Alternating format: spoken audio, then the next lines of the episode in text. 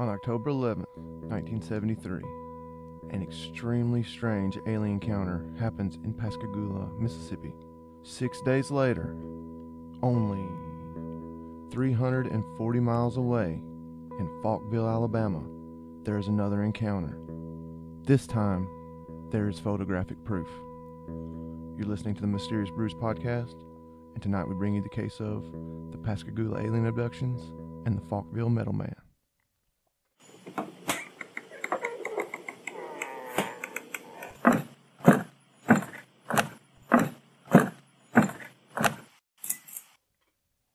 Welcome to a deep, fucking freezing basement once again in the bowels of Georgia.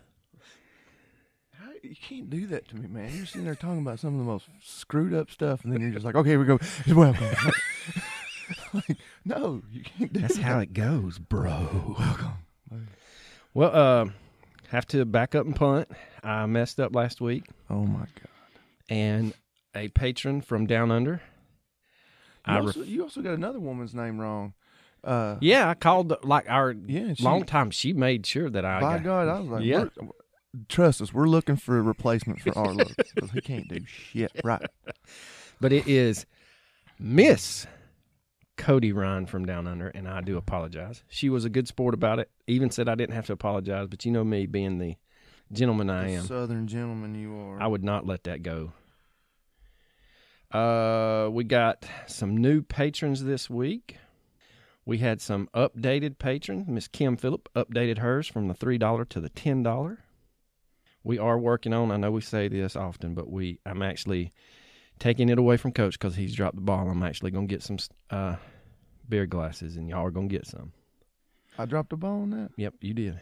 Uh, you have access to the Patreon money, dude. I don't. What, You could have designed it and found the website and just Even said, "Hey, though- pay for it." even though we have It's okay. Hey, no, no, no. even though It's we okay. have Patreons and they pay money, I paid out of pocket for their gifts, and you were like, "Oh, pay you back out of that money." It's March, bruh. I'll pay. I'll cash app you. Don't worry about it. We had a new patron, Miss Natalie Walker. We also had Jose Alvarez. Now, uh, just, I know this person. Jose Alvarez and I competed against each other when we were white belts, and I was fortunate enough to win. Then we had a super fight in front of my mama. And he beat that He tail. beat the bricks off of me when we were purple belts. In front of my mama. but he's uh he's he listens, he comments on he sends me messages about almost every uh episode. He knows my true identity because he's beat my ass. Thankfully though, he's a brown belt now and I'm still just a purple belt, so Oh, you know what everybody loves on podcasts is that awkward silence when you you know, what are you, what are you doing over there? Checking the rankings, we're still killing it in Slovakia. Hell yeah! Come on, let's. If you're in Slovakia, tell a friend. Let's see if we can get us in the top ten. That'd be awesome. If we get in the top ten, Of Slovakia. any country. I don't care if it's Papua New Guinea. Well, you know what we got to do now. Let's look up unsolved mysteries of Slovakia. Why are you just doing it now? We're in the middle of recording. Idiot. All right, so we're going to jump into this one because it's a doozy. But first, let's get to the more important thing since it is a Sunday and we are partaking. We are, hold on, wait for it. We are drinking the one and only Truck Stop Honey Brown Ale from Back 40 Beer Company in the great state of Alabama. Since the original case that we were going to do is from Alabama, we chose this brewery. Yeah, but you will soon find out we're not we're just not staying in one state. We have to because we I never heard of either one of these, which is crazy because this is all I do with my free time is look into weird shit. But these are two insane alien uh, encounters that happened six days apart in two in only 340 miles apart uh, distance wise which i don't know let me let me look up the um so yeah they're 340 miles apart and for those in slovakia that is 547 kilometers just to give you an idea of the distance. It's not that far. It's a it's a few hours drive away. Definitely capable for an alien spacecraft to travel in six days. Even if they stopped and changed tires. All right, so we're getting into the first case, and we originally set this up with our second case in mind, but feel like you really need this backstory so that we can get a full grasp of what the heck was going on back in 1973.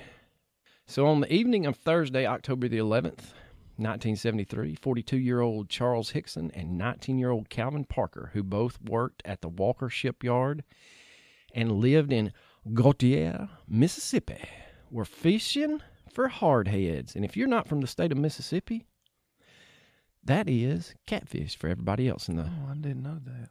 You learn something every, new every day. They were fishing near a grain elevator on the shores of the Pascagoula River. They were not having any luck. Look. So Charles suggested. I To- can't, I can't hear the word Pascagoula and not think of the Ray Stevens song. I know. The day the squirrel went berserk in the first of righteous church. That sleepy little town of Pascagoula. Pascagoula. We're gonna get sued. Yeah, that's okay. But anyway, so they decide to move their fishing adventure down to some rusty iron piers at the old abandoned Shaupeter shipyard, where Charles had caught some redfish and speckled trout earlier in the week. So they pick out an old pier and they decide that they are going to fish the night away. So they were expecting to have some good fishing and lots of good conversations and just hanging out. But as fate would have it, around 9 p.m., the men spotted a bluish oblong orb pulsating in the sky at what Charles guessed must have been two to three miles away. At first, they were just kind of like, hey, that's pretty cool. But when it started glowing and moving towards them, and it stopped just a few feet above the bayou, a mere hundred feet away from them, their curiosity turned to pucker factor of 10. Watertight. Yep. Ain't getting no, nary a th- BB in there. The two heard a soft buzzing noise coming from the object, and Charles described to the Jackson County Sheriff, Fred Diamond, what had happened. And I quote It was about eight feet tall. It was not round, it was oblong, sort of oblong, and the opening it had was at one end of it. The only lights I seen on the outside was that blue light. You're surprised when you look in the sky and you see a blue light. It really calls your attention to it. Then in just a little while, it comes right down above the bayou, you know, about two, three feet above the ground. It might have been 35, 40 yards. You see something like that, it scares you to death. Yeah. I'm- And I couldn't believe it. You, you, you know, no kidding. There was a little buzzing sound, kind of like a mm, mm, just like that. That's all. What was it? Mm, mm. Was it any back blast or anything? Didn't hit the ground, it hovered. And you think you're dreaming about something that you know of. So when it seemed like things couldn't get any weirder, they ratcheted up. And the hatch opens at one of the ends of the oval craft, and three strange beings begin to glide just above the water straight towards Charles and Calvin. My favorite part of this is the fact that you think you're doing a different accent. Like you, you think you're doing an impression of this guy. I'm not. I'm just talking. Charles described the first encounter with what he believed were robotic creatures from another world. And I quote See that that that comment right there is why we had to include this. Yes. We had to talk about both of them because that- foreshadowing. that is the exact description of the metal man. So Charles states, and I quote, I jumped to my feet, looked over at Calvin, and he looked plumb strange. Then a door opened and this brilliant light came out of it. I couldn't figure what in the world was happening. And all of a sudden, right in the end of it, this opening was laid up there and three of them just floated out of the thing. They wasn't on no ground. They were about five feet tall, had bullet shaped heads without necks, slits for mouths, and where their noses or ears would be, they had thin, conical objects sticking out like carrots from a snowman's head. They had no eyes, They had gray, wrinkled skin, round feet, and claw like hands. They didn't have toes, but they had feet shape. It was more or less like a round thing on a leg, if you'd call it a leg. Now here is some, eh, one thing that I will say. That is a spectacularly vivid description. For you to come up with in the heat of the moment, it looked like a carrot on a snowman. That's pretty good. yeah, that's that that's almost too good. You get what I'm saying? Like that's I don't know. Now I'd Charles, be scared shitless. I'd be, Yeah. they's aliens. What they look like? They's aliens, man. That's aliens. They wasn't touching the fucking ground. That wasn't the, and the thing happened. I'm not gonna be like, oh, and they had uh, 44 hairs on each hand, and there were no toes, and it- Well, that- we'll get into why Charles is a little bit more uh, descriptive later in the story. But Charles admitted to being scared by the three long armed elephant skin robots that were floating toward them. I believe I believe that's the biggest no shit statement ever. he stated that Calvin was, quote, downright petrified. And he said, quote, I was scared to death, and me with a spinning reel out there, it's all I had. I couldn't. Well, I was so scared. Well, you can't imagine. Calvin done went hysterical on me. The three aliens hovered around the fisherman, their upper limbs moving in a jerky, almost mechanical way. That was when one of the creatures attempted to communicate with Charles utilizing what he says was a series of unintelligible buzzing noises, which Charles took as an attempt to put him at ease. but it didn't work.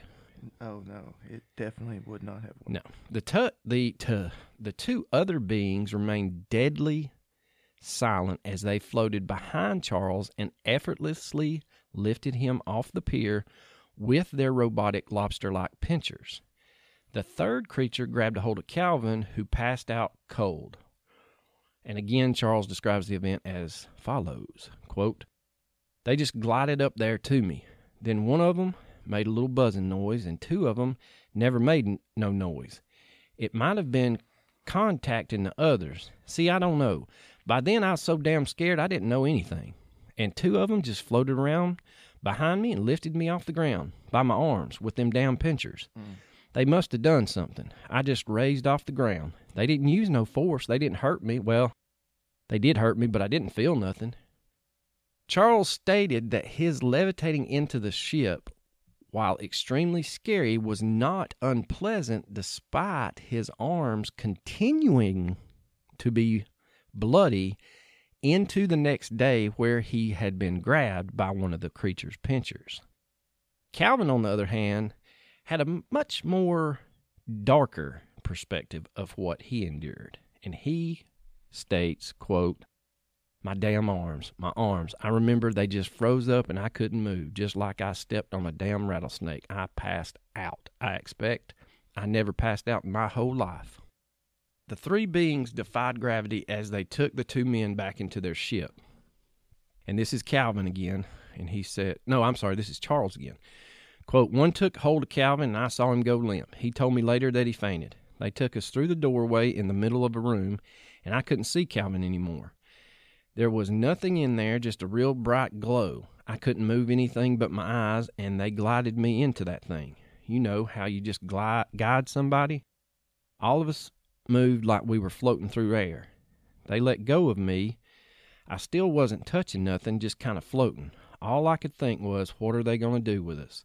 I figured they'd take us off and we'd never see our families again.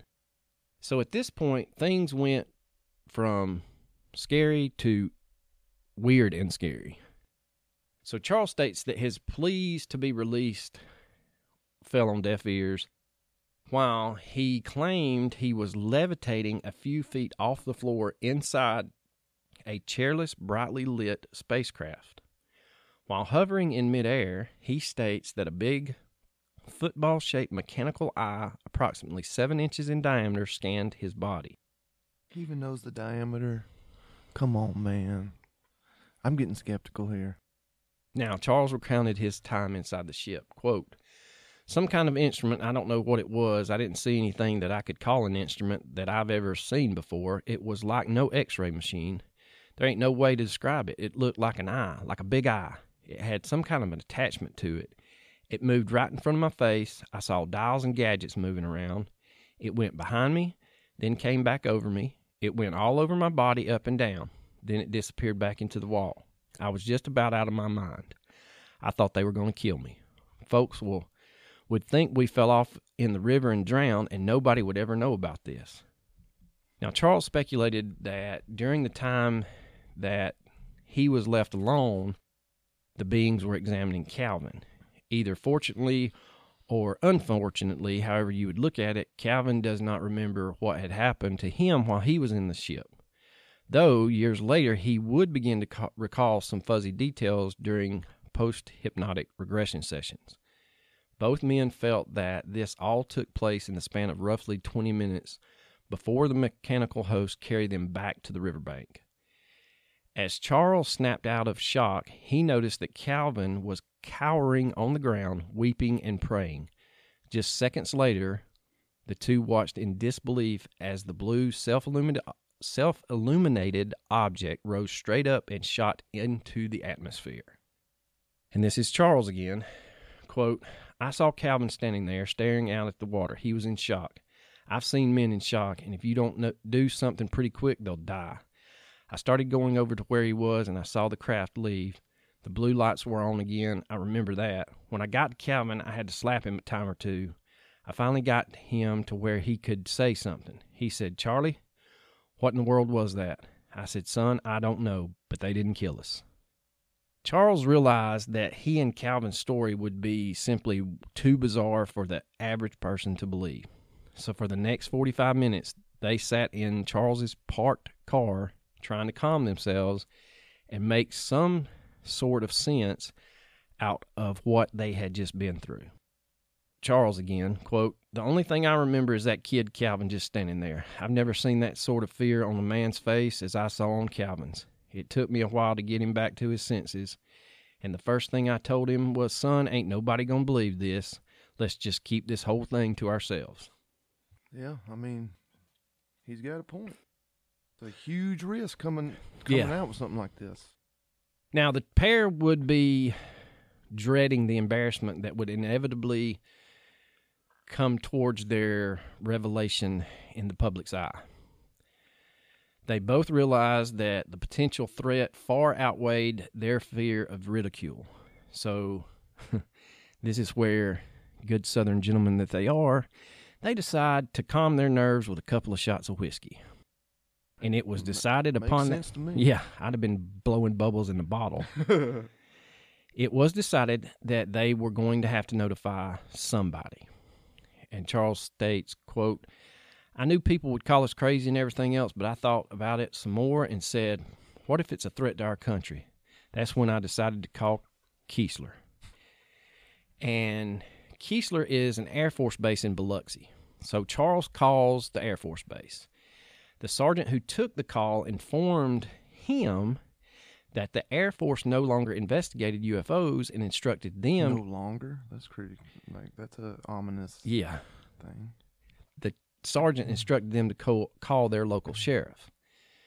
So Charles and Calvin were real reluctant to go face to face with the sheriff, especially knowing how quickly rumors would spread in small towns, not to mention the fact that they understood their extraterrestrial saga was simply too incredible to be believed by any upstanding Mississippi lawman. Still trying to steer clear of a de- direct confrontation with authorities, Charles decided to bring their tale directly to the newspaper. But as luck would have it, or shitty luck would have it, however you want to look at it, the office of the small town newspaper was closed. The men now knew they had nothing left to do but go to the sheriff. So, roughly two hours after the ordeal was over, still uncertain how their story would be received, Charles and Calvin reluctantly made the long drive to Jackson County, Mississippi Sheriff's Office. So the two men, still scared and exhausted, arrived at the sheriff's office, and Sheriff Fred Diamond and Captain Glenn Ryder conducted an interview with the men. Now, later, Sheriff Diamond would recall that he harbored serious doubts regarding this story. Specifically, Calvin seemed genuinely frightened and disturbed by what had transpired. Charles explained right away that while he had been sober during the incident, he had some whiskey immediately following the ordeal. Yeah, not a soul on earth could blame him. Now, this did not do anything to bolster Sheriff Diamond's Confidence. yeah. Yeah. But unbeknownst to Charles and Calvin, Sheriff Diamond and Captain Ryder secretly taped Charles and Calvin discussing the abduction while they were al- alone in an interrogation room following the initial interview where sh- the sheriff and the captain was in the room. So Sheriff Diamond was just betting the farm that yeah, as soon as he walks out of the room, he's like, "Man, just stick to the story. They're Yeah. going, to yeah, no, you remember, that, like, yeah, they're figuring they're going to talk to each Yeah. other about how to keep their story straight and how to trick them. Right. And he states that he was certain the secret tape would reveal the dynamic duos to be hoaxers. He also believed that they had them dead to the rights, but was, in his words, flabbergasted to discover that in private they seemed even more disturbed than they were while they talked to them officially. But Sheriff Diamond and Charles, the captain, agreed to keep this secret tape quiet. Then how are we reading about it? Well, we'll get to that. Despite being sleep depri- deprived and suffering from PTSD, Charles and Calvin returned to work the next morning, both keeping quiet about what had transpired the night before. Co-workers would go on record stating that they noted that the men seemed extremely on edge. Just hours after clocking in, Sheriff Diamond telephoned the two men at work and broke the news to them that reporters were swarming his office trying to uncover more information regarding their abduction. Charles was pissed that the sheriff would so quickly break his word to keep the story a secret. But Sheriff Diamond, apologetic, insisted that he did not betray their confidence and that the case was simply too sensational to keep under wraps despite Charles and Calvin trying to keep away from the publicity, it wasn't long before the wire service got a hold of the story, and in a matter of days, the Pascagoula alien abduction was news across the globe. Now, as if it wasn't bad enough, the two men began to grow paranoid that they had been exposed to some sort of radiation. Now here, here's a question I have: How could these two stories not have been featured on Unsolved Mysteries? I don't know. Because this is Sensational. sensational and definitely up their alley, and in the time period, you know, it happened before the show came out. So yeah. How did neither one of these end up? Well, Charles and Calvin go to the local hospital, but they realize that once they get there, the hospital's not equipped to perform a radiation test. So they're told by the hospital that they need to head to Keesler Air Force Base. Now, keep in mind, Keesler is the same base that had previously told Charles they were not taking reports and they needed to contact the sheriff. So they make their way to the Air Force Base and they were extensively examined by several doctors. Following the examination, Charles and Calvin were interviewed by the military intelligence chief of the base, and Charles recalled the whole base command observed the interview and that an Air Force artist made a sketch of one of the creatures. Within days, the area of Pascagoula was the epicenter of a storm of astronomers, newsmen, and curiosity seekers. Even though this young reporter, Mr. Joe Eszterhas, would later become the author, I guess you would say, of the two films Basic Instinct and Showgirls.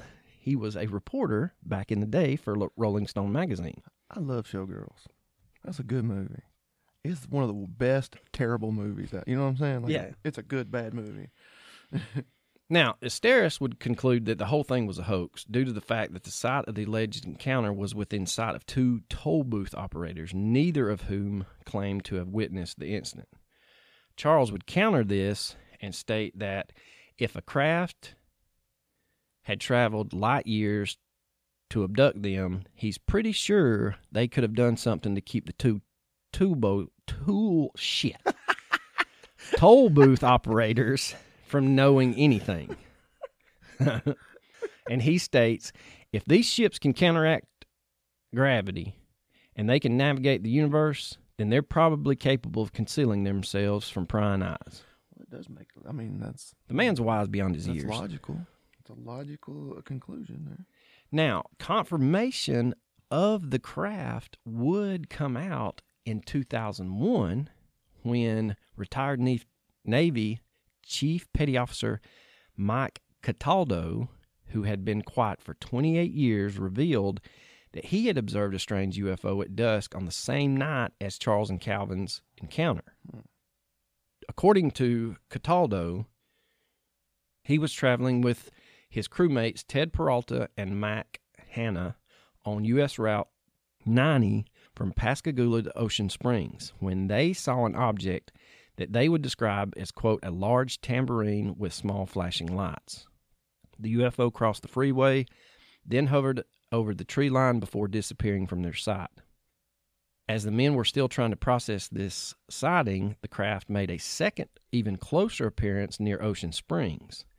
While Cataldo's report does not necessarily substantiate Charles and Calvin's claims, it does confirm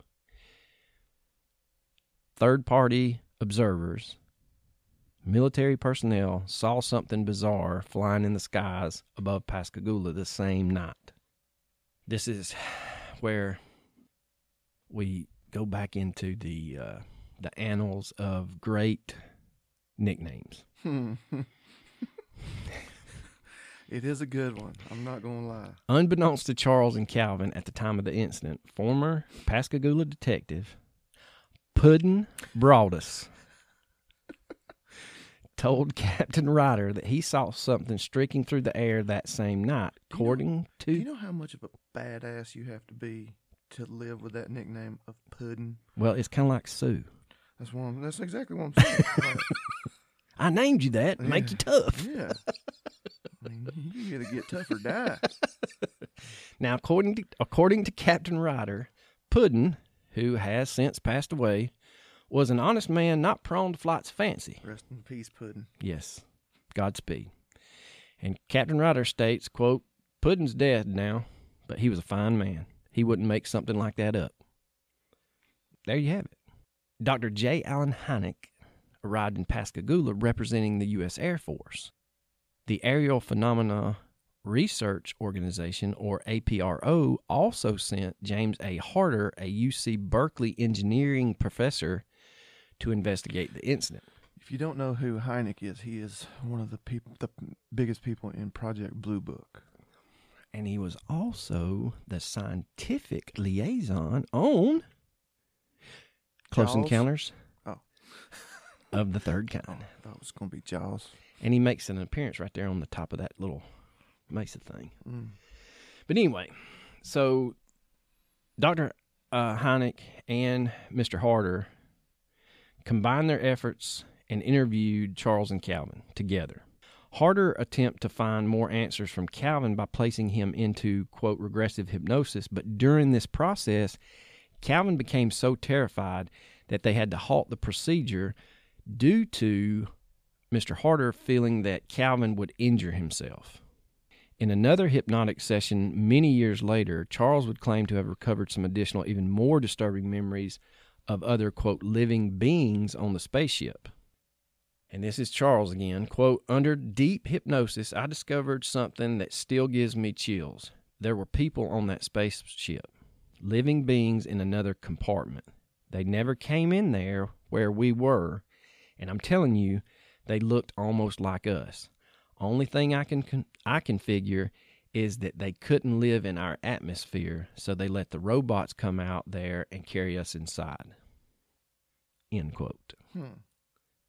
Soon after being interviewed by Mr. Harder and Dr. Hynek, both Charles and Calvin took polygraph tests and passed them with flying colors. And in the years since the original abduction, they would take, from what I researched, a minimum of 10 more polygraph tests, and they passed every single one of them Wow.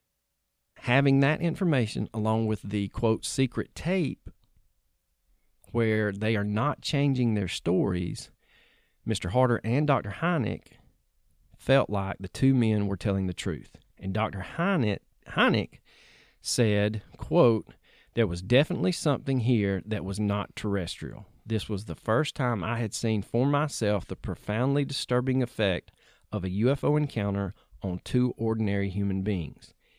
It was impossible to be with Charlie and Calvin or listen to that secret tape and not believe that something terrifying had happened to the both of them.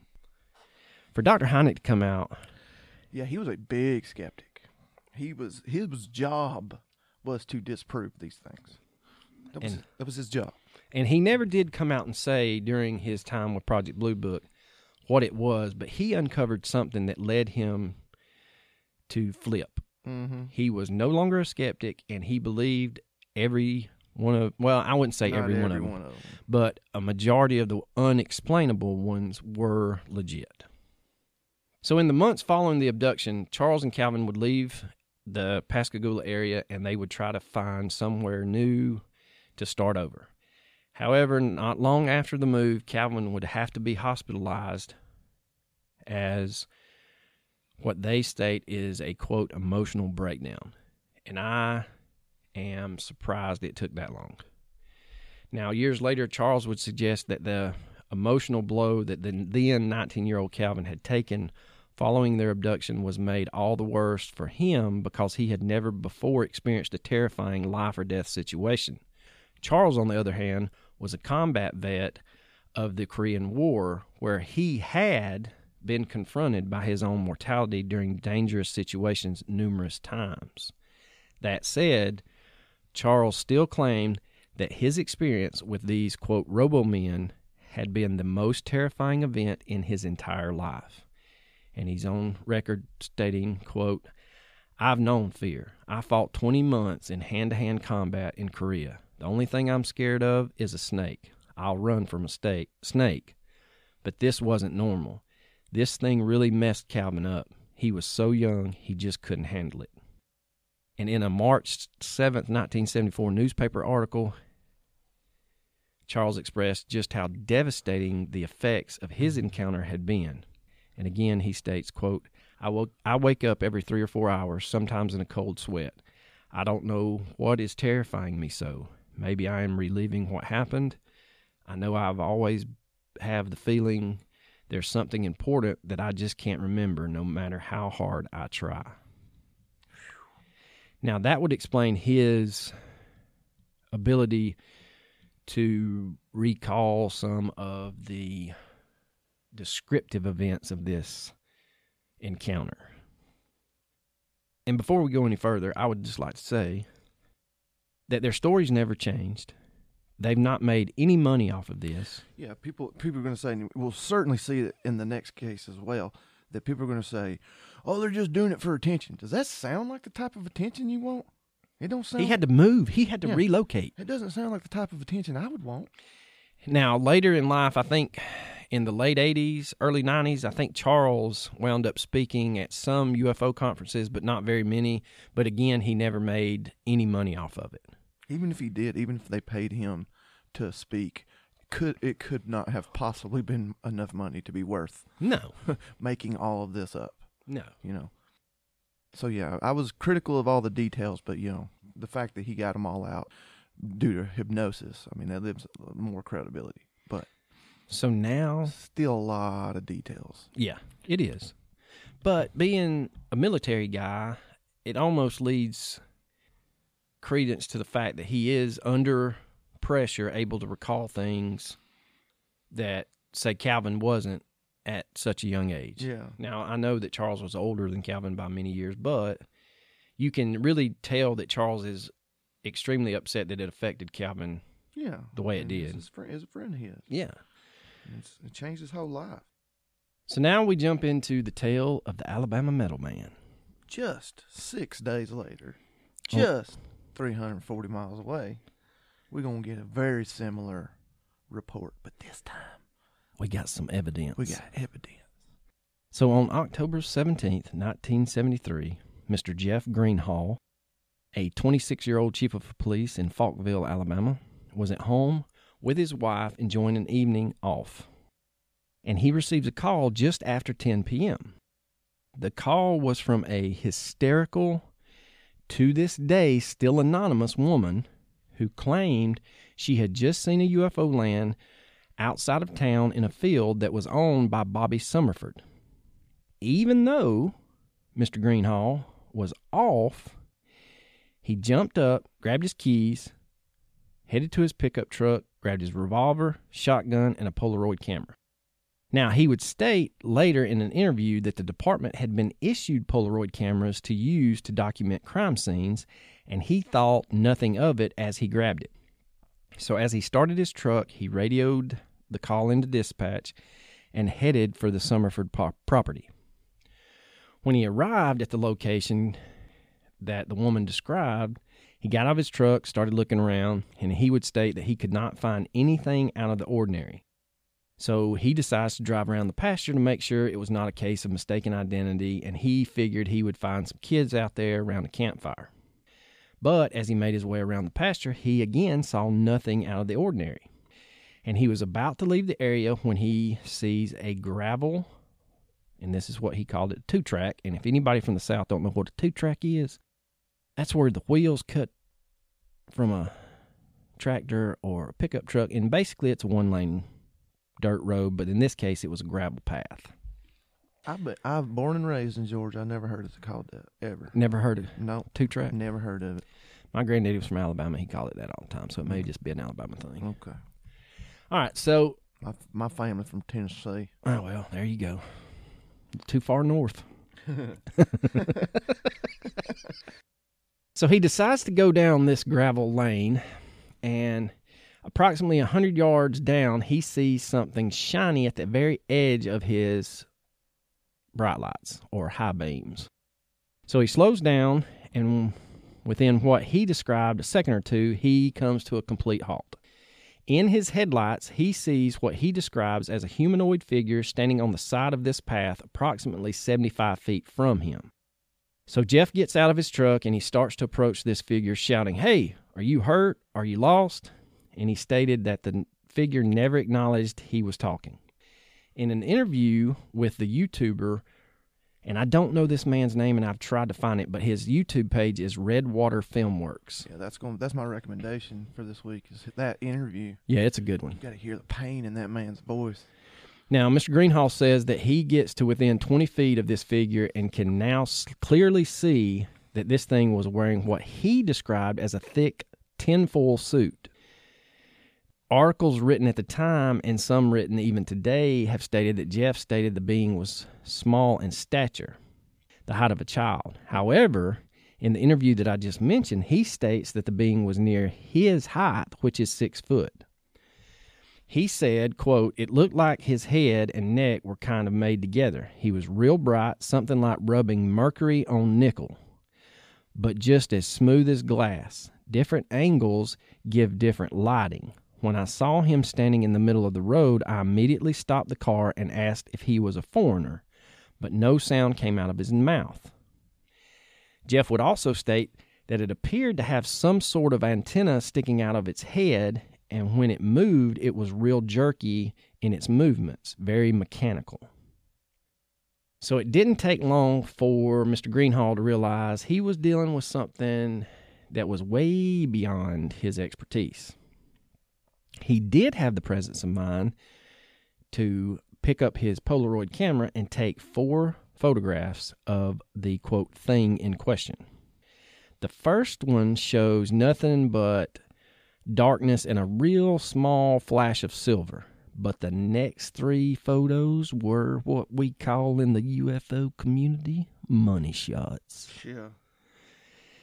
And in those photos, and we'll post them, you can clearly see it's a humanoid figure wearing wearing what appears to be a wrinkly metallic suit which reflected the flash and reflected the headlights.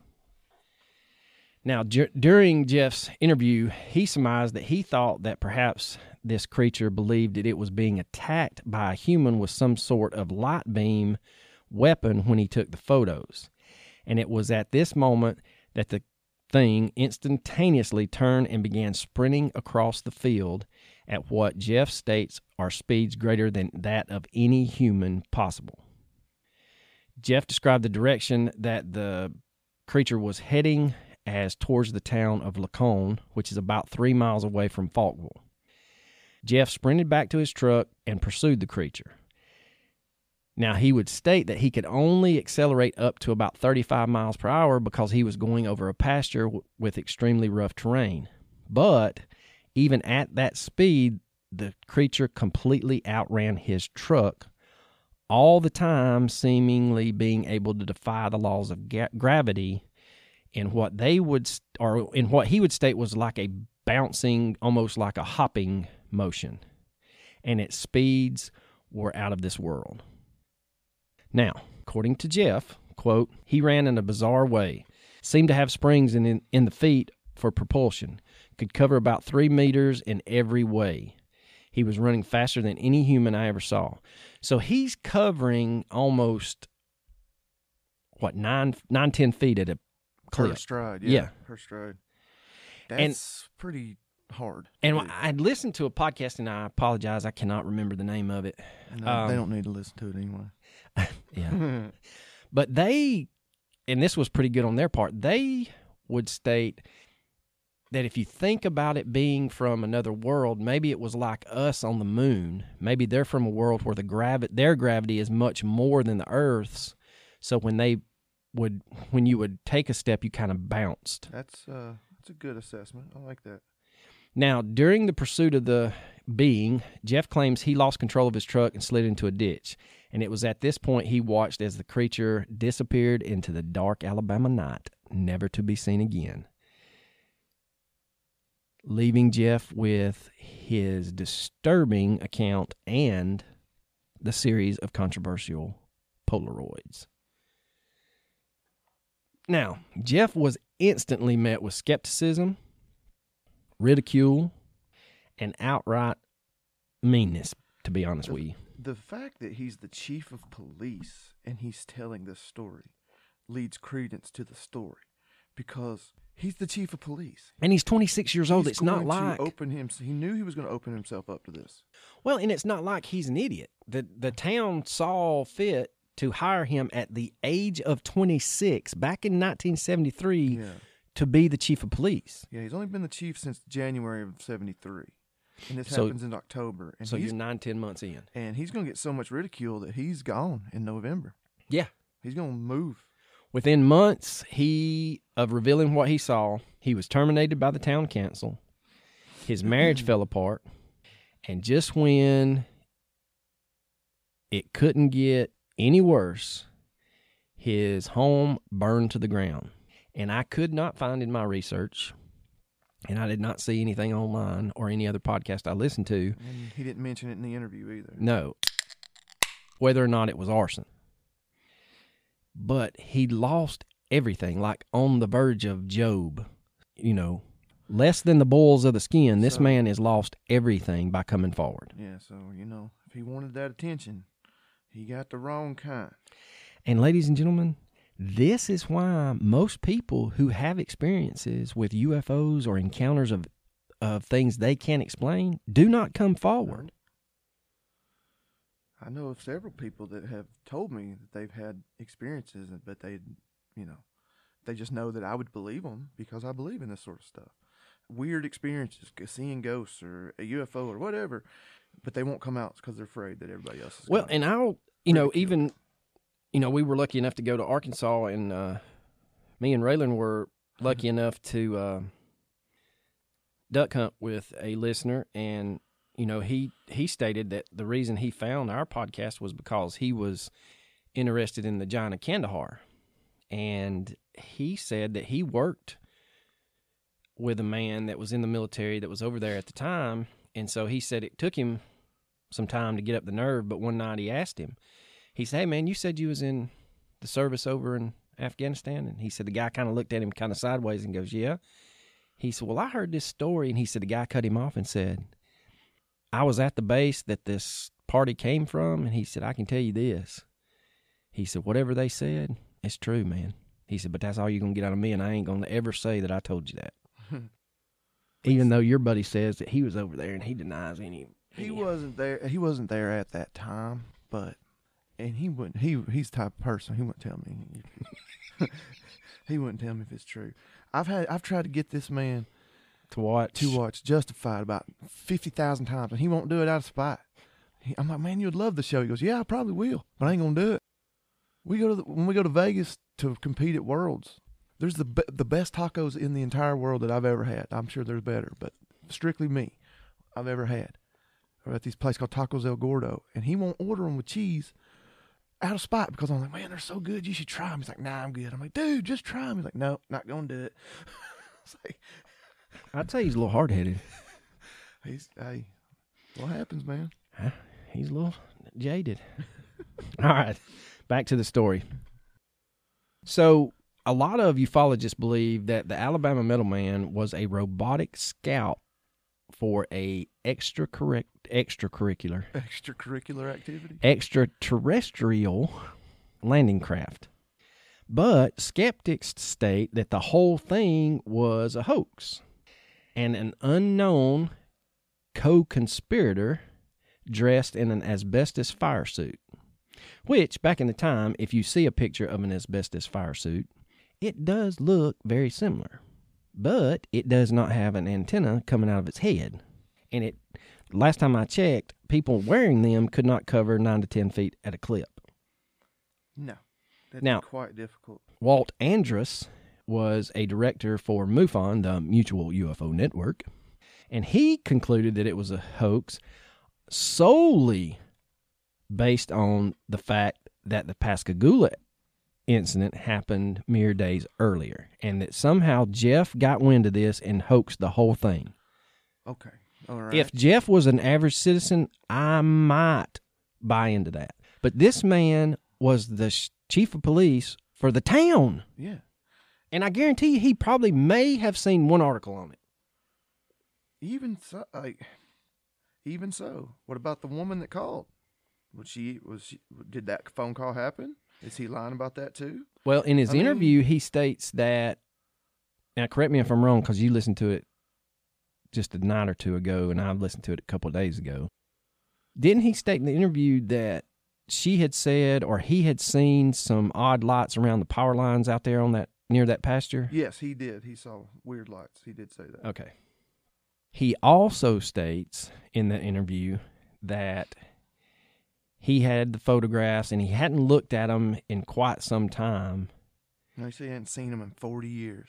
Right, but what I'm saying is he had seen he had taken photographs, he had moved whatever, and he went to go look like he was looking for something and thought, "Hey, that's where I put those photographs." And he realized that his house had been broken into He and the only thing that was taken, no, three things were taken. that's what I'm saying. The only things yeah, with the S, plural.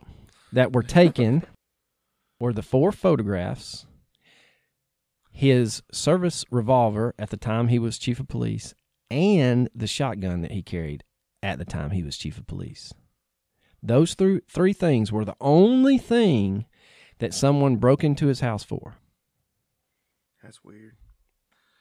And, and in fact, that they were able to break in without him knowing. Like they didn't leave any trace. And so when you take something that's been put away for a long time, if you take it, the person's not going to notice. So who knows when or where that uh, those photos. I find it odd that they would take the revolver and the shotgun along with the photos unless they believed there was some trace evidence of something being on them. Maybe some radioactive, something radioactive, something left over. I don't know. That's a good question. Maybe they were just um, super into the story and they wanted souvenirs. You know, Maybe so, but where the hell are you going to sell that shit at? Well, maybe they didn't want to sell it. Maybe they just wanted it. Maybe he was a real rich Southern Democrat. Mhm. All right, now whether or not you believe Mr. Jeff Greenhaw is going to be up to you. But before you place judgment on this man, keep in mind that, like we've stated before, he was a very sharp, intelligent man who was elected as chief of police by the Falkville Town Council at the young age of 26. He has garnered no financial gain or positive notoriety due to his experience.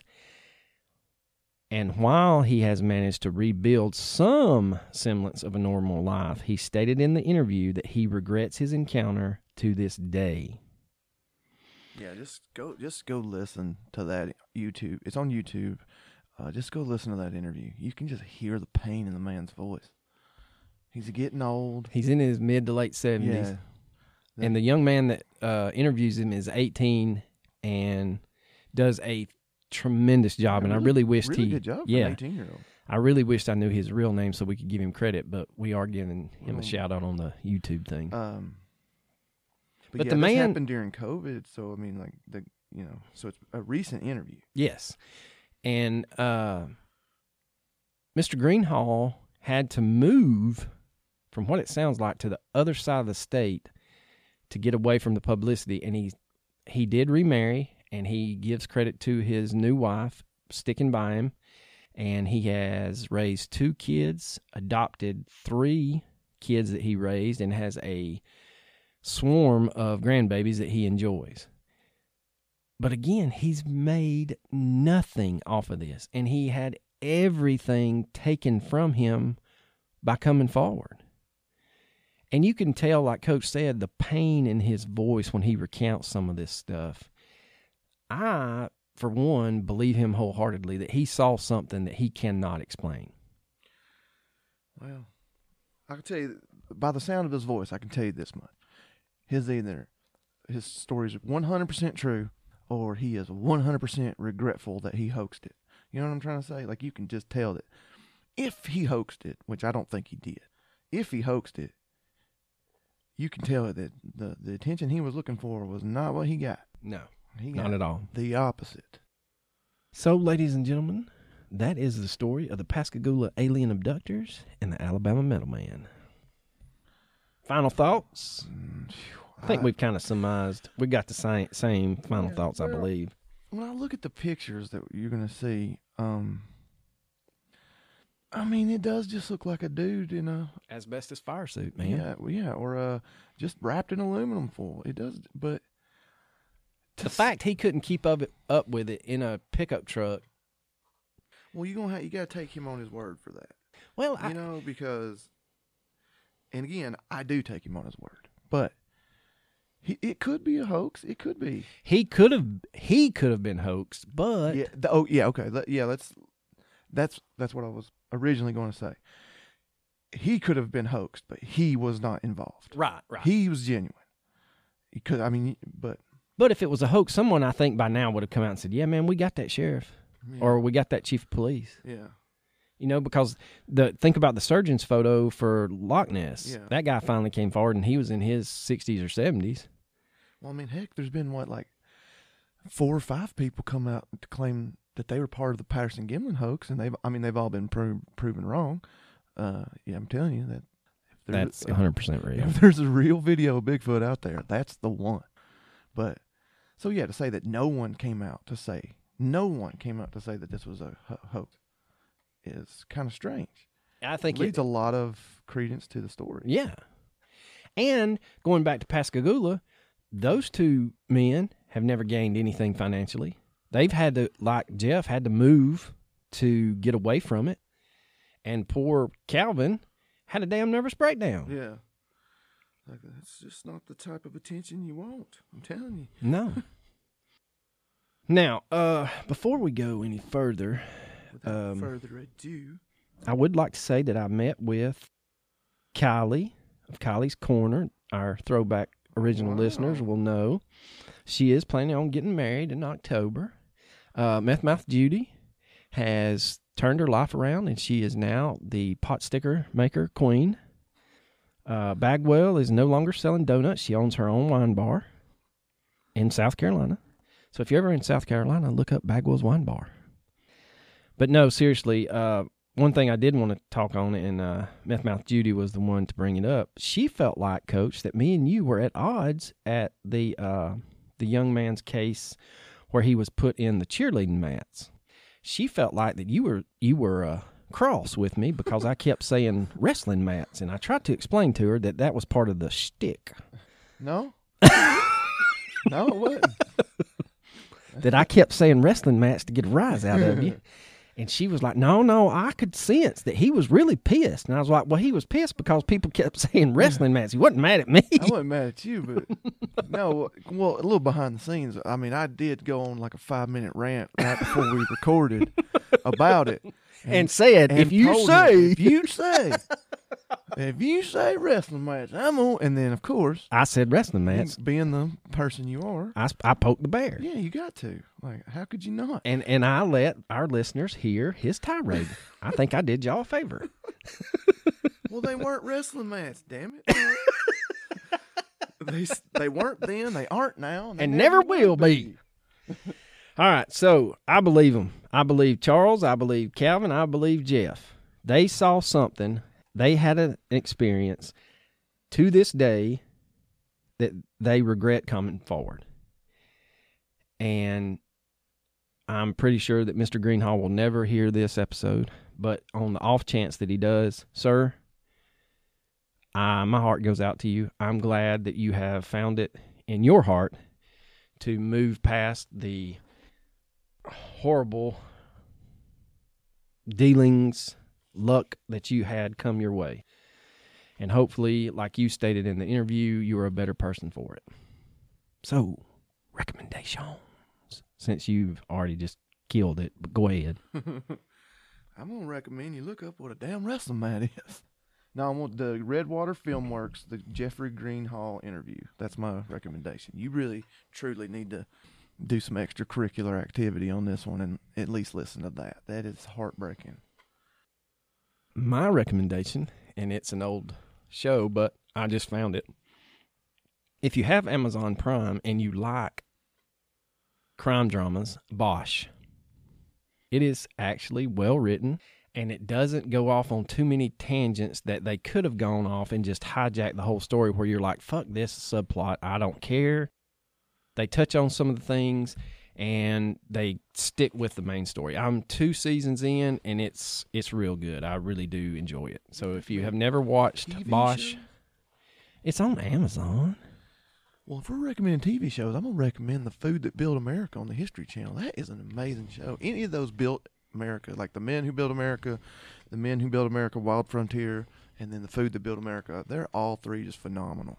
So So there you have it. You got anything else here, Slapnut? who'd have guessed Pizza Hut versus Domino's would have been such an inter- interesting hour. You know what I mean, dude? The one of the brothers from Domino's, they founded it together.